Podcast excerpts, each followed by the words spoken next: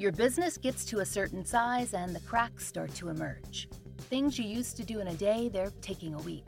You have too many manual processes. You don't have one source of truth. If this is you, you should know these three numbers 37,000, 25, 1. 37,000. That's the number of businesses which have upgraded to NetSuite by Oracle. NetSuite is the number one cloud financial system, streamlining accounting, financial management, inventory, HR, and more. 25. NetSuite turns 25 this year. That's 25 years of helping businesses do more with less, close their books in days, not weeks, and drive down costs. 1. Because your business is one of a kind.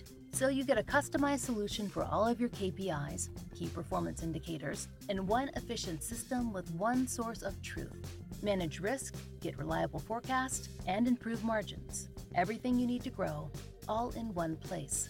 Having all of your business's information in one place is a powerful thing because it allows you to make better decisions, which is why NetSuite's unprecedented offer to make this possible is something to take advantage of. Don't wait. Right now, download NetSuite's popular KPI checklist, designed to give you consistently excellent performance, absolutely free at netsuite.com/strange. That's netsuite.com/strange to get your own KPI checklist netsuite.com slash strange.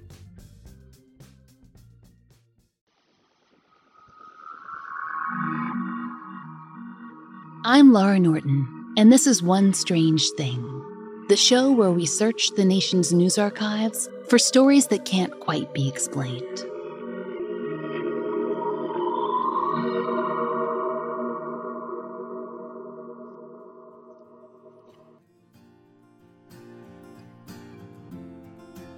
The US has a long history with cartoon mascots. And not just Tony the Tiger or that rabbit who peddles all the cereal. For a long time, cartoons, especially cartoon animals, have taught us lessons too. Whether paid for by the feds or by nonprofits, scores of animals have been printed on t shirts and educational coloring books or turned into costumes to be worn at elementary school assemblies. Smokey the Bear, McGruff the Crime Dog, and lesser known characters like Milkshake the Cow and Franklin the Fair Housing Fox. By the way, we didn't make that last one up. And then there's Woodsy, a friendly owl in a Peter Pan cap who always reminds us Give a hoot, don't pollute.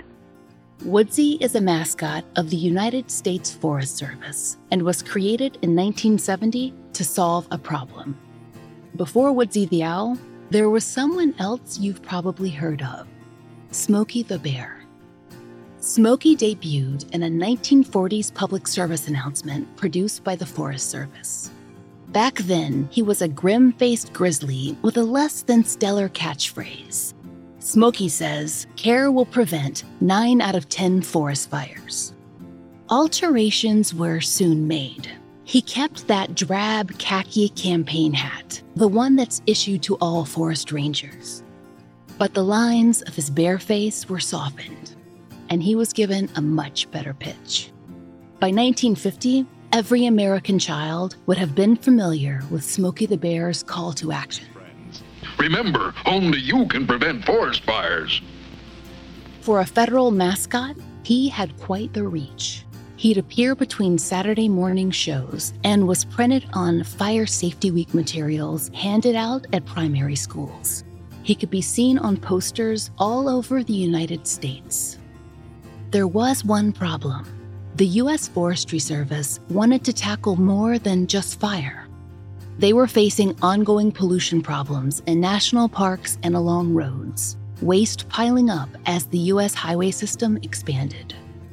And it would have been very convenient to have Smokey toss out a warning or two regarding litter.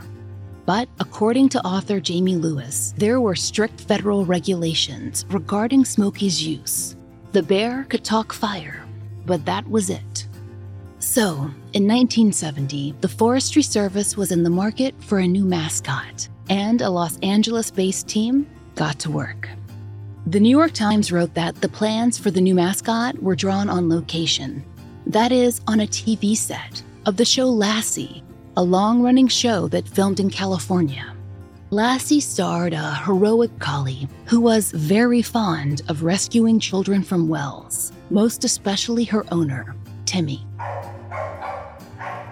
On the show, Timmy's father was a forest ranger, and there were plenty of action scenes surrounding his occupation. So, there were rangers on set to act as consultants. It was a perfect situation a room full of creatives, marketers, and forestry employees gathered together just when the federal government was looking for an exciting new idea. And the Lassie team was happy to oblige. In fact, there was a marketing agent often on set named Harold Bell, who was an amateur cartoonist. According to writer Jamie Lewis, it was Bell who helped the three forestry employees, Chuck Williams, Glenn Kovar, and Betty Height, design the prototype for the spokes owl who came to be known as Woodsy. Their team first considered other animals. According to author Dennis Hevesi, the other contenders were a raccoon, a bull elk, a rainbow trout, and a ladybug. But an owl had the right feel wise. It felt like the best choice. Though no one ever mentions it, we imagine that Harold Bell, an ad man, would have quickly realized that any raccoon worth his salt would want Mother Nature absolutely filled with trash. The journey from concept to spokes owl goes like this. Harold Bell drew the earliest pictures of Woodsy. Remember, he was a hobby cartoonist, and the group collectively came up with the slogan Give a hoot. Don't pollute. Some sources will give Forest Service agent Chuck Williams the primary credit for Woodsy's catchphrase, but the development was a team effort. Betty Height designed the first mascot costume, and all four opinions were taken into account. And so, Woodsy the Owl made his debut on Earth Day 1971, a year after his creation. He, like Smokey the Bear, made his way into ad campaigns and Saturday morning cartoons and even public appearances, smiling for pictures with glassy eyed children. In 1974, Congress passed a law protecting Woodsy's image and slogan from commercial use. So he continued to benignly serve the nation for the next several decades, gently suggesting we drop our litter in the proper receptacles. Harold Bell passed away in 2009 at age 90. Soon, fond tributes discussed his contributions to the Forestry Service and his first sketches of the cheerful woodland owl. And the tale of Woodsy the Owl would have been just that, except for one strange thing. Hey there, strangers. I want to tell you about a podcast that I think you'll like. It's called The Dead Files from Travel Channel. On The Dead Files, Amy Allen and Steve DiSchiavi investigate paranormal activity haunting real people and homes across the United States. Amy and Steve come from two totally different perspectives when they investigate. Amy is a medium. She sees and speaks to dead people and uses the skill to find out why someone might be haunting a place. Steve is a retired homicide detective. He tackles the case from the other end of the spectrum and uses public records and witness accounts to piece together the history of a haunted location. On every episode, Steve and Amy investigate a different real haunting to help the family struggling with its effects. On one episode in Falconer, New York, a family keeps waking up with scratches and bruises. They also see a shadow figure lurking around their home. They call Amy and Steve to investigate. Amy uses her strength as a medium to understand who the presence is coming from and why it's so angry. Separately, Steve finds out the history of the house from the townspeople and in public records. He finds that several people who lived in this house died, which matches Amy's findings. At the end of the episode, Steve and Amy share their findings and make a recommendation on whether it's safe to stay in the house or time to get out. There are so many crazy stories on the Dead Files, and what's interesting about Amy and Steve is that they investigate the hauntings from two totally different perspectives. Really, this is the perfect podcast for fans of One Strange Thing. All the paranormal activity that you love and the great research that you've come to rely on. So, listen to the Dead Files wherever you get your podcasts. Purchase new wiper blades from O'Reilly Auto Parts today and we'll install them for free. See better and drive safer with O'Reilly Auto Parts. Oh, oh, oh, O'Reilly Auto Parts. News of Bell's death and Woodsy's 40th anniversary coalesced into a number of retrospective articles some more focused on the character and others on the breadth of Bell's advertising contributions. But there was an odd addendum to some of these pieces, way down in the internet comment sections, when and where those were available. Apparently, these articles had sparked a strong public response. But not about Harold Bell's legacy or Woodsy the Owl's quality or even hot takes on Earth Day. Not precisely. Instead, there were scores of people, some angry, some confused, some disappointed, and even bemused. All claimed, individually, to have had the same experience. Harold Bell and his friends couldn't have created Woodsy the Owl or the catchphrase, Give a hoot, don't pollute. And here's why. Each of these commenters swore they had come up with the slogan or the character, or both. As schoolchildren, they were given Earth Day assignments before Woodsy's official debut. Some claim to have won school-wide or statewide contests with their owl art. Others had sent their art off to some government entity only to be told that they wouldn't be getting it back. But they all remembered writing that famous mantra. There's an example of this phenomenon in the comments section of Jamie Lewis's article on his blog, Peeling Back the Bark, exploring the collections, acquisitions, and treasures of the Forest History Society. In a profoundly innocuous article on Harold Bell's legacy, Lewis discusses the origin of the slogan, its introduction, and the enduring popularity of Woodsy. If you were to read only to Lewis's final thoughts, the experience would be downright wholesome. Scroll a little further though, and things get very weird. The first comment is a lovely response from the Bell family thanking Lewis for his coverage. But then the other replies start. The first is a direct response to the Bell family. My sister's name is Kathleen Boudouin. In the 1969-70 school season, my sister's fourth grade class took part in a contest to represent the upcoming founding of Earth Day. Kathy was informed that her poster won that contest nationally. Her poster creation was an owl sitting on a branch with a thought cloud above its head and the phrase, give a hoot, don't pollute. The phrase was taken from our grandmother's favorite saying, I don't give a hoot and holler. And then. Funny. I made the same poster in second grade owl, tree, balloon with the phrase give a hoot, don't pollute. However, my poster was never returned after it went to the art gallery. And then. The above is a lie. The Give a Hoot Don't Pollute Woodsy Owl was created by a grade school kid at Breckenridge Elementary School in Louisville, Kentucky. I know firsthand as I was in school when he made the poster. And then. My dad always said my sister was the first person to create the phrase, give a hoot, don't pollute, and Woodsy the Owl when she won the contest while my family was living in Frankfurt, Germany. I also remember the poster my sister made that featured the owl with the German hat for the contest. It is truly the same owl, and the same phrase my sister used before anyone else did. Maybe someone should give her credit where credit is due.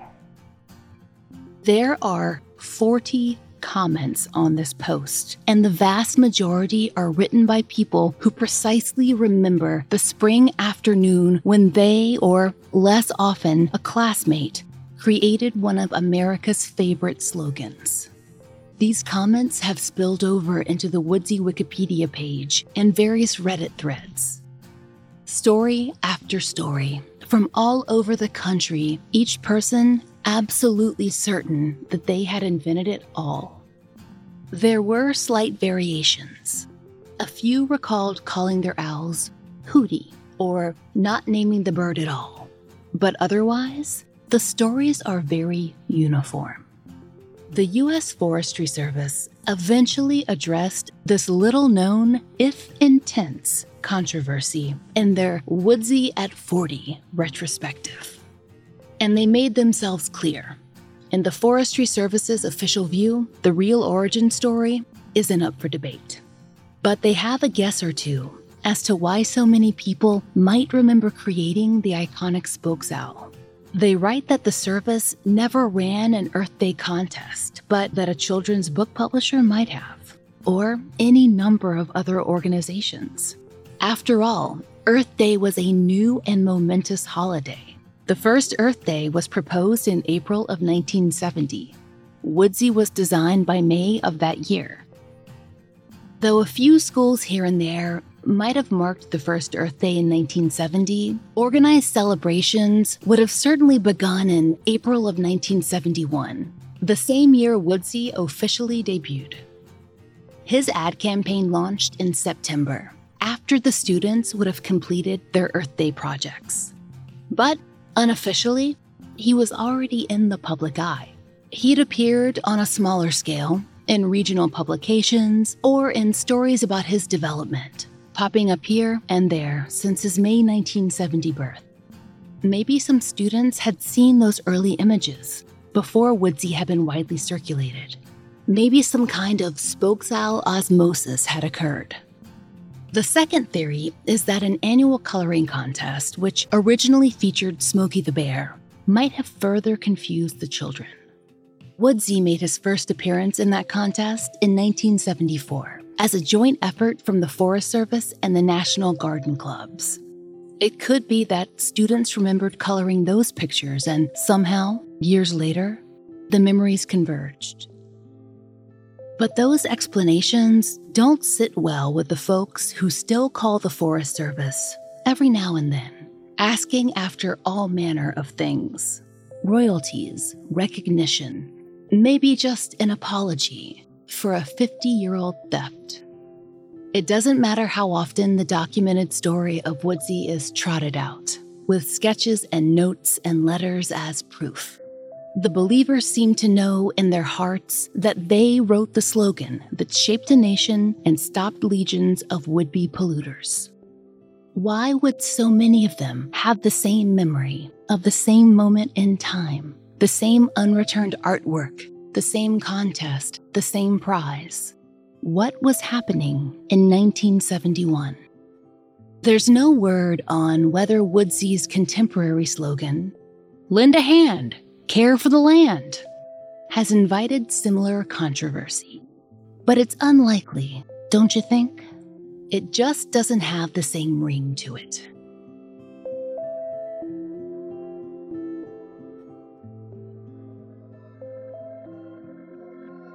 Join us next time for another real life story from the fine print of America's local papers. From the lives of regular people, just like you and me, except for one strange thing. Oh, and strangers. Our show is an entirely independent production. To support the show and to hear more of the entirely true and the enticingly peculiar, join us over on Patreon. There you'll find monthly full length bonus episodes and exclusive blog posts about mysteries that we don't cover on the show.